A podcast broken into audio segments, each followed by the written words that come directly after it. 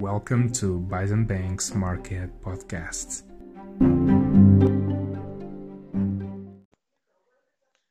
Good morning. Welcome to Bison Bank's podcast for the week ended the 8th of October 2021. Recapping the week's biggest uh, events and news, uh, definitely Evergrande's facing what could be one of the country's largest ever restructurings, as a crackdown on debt leaves it unable to refinance its 305 billion in liabilities. However, according to a study published by JP Morgan also during the course of last week, they noted that if you include the off-balance sheet items, then the total debt for Evergrande is in the neighborhood of 531 billion dollars. Um, according to Moelis and Company, an investment bank which has been selected as an advisor by a group of bondholders, the default on its offshore bond payments is imminent.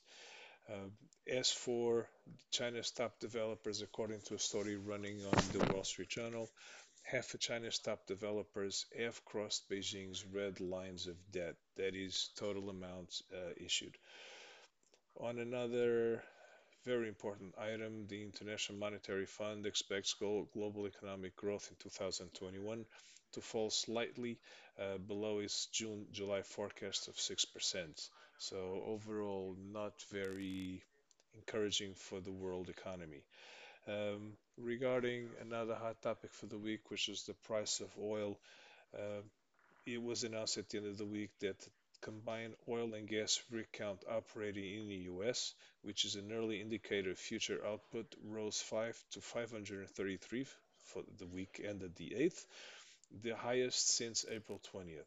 Total rig count was 264 rigs, or 98% over this time last year. The big hot topic uh, to wrap up the week.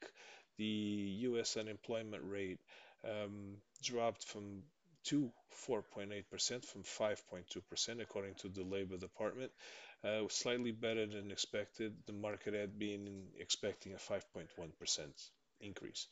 Uh, crisis was also averted in the debt ceiling with an emergency extension, which should be sufficient to last until the end of this year when a new debt level will have to be agreed upon between the Republican opposition and the Democratic government in the US.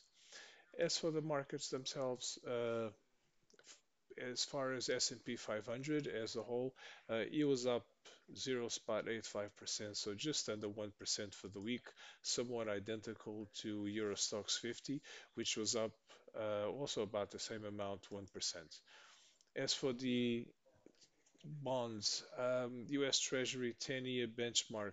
Uh, had begun the week at one spot four six on the yield. It ended the week at just over one spot six one.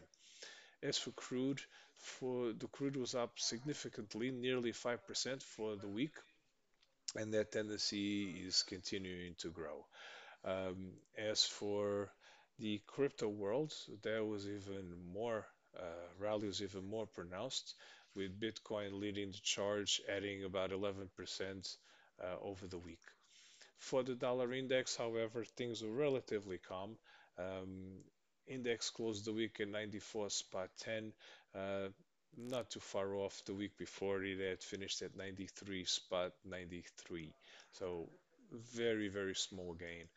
As for the VIX index, with the markets being on a slight positive note, uh, it took a hit of 11%. That's it for the week ended the 8th. Thank you very much. Have a nice day.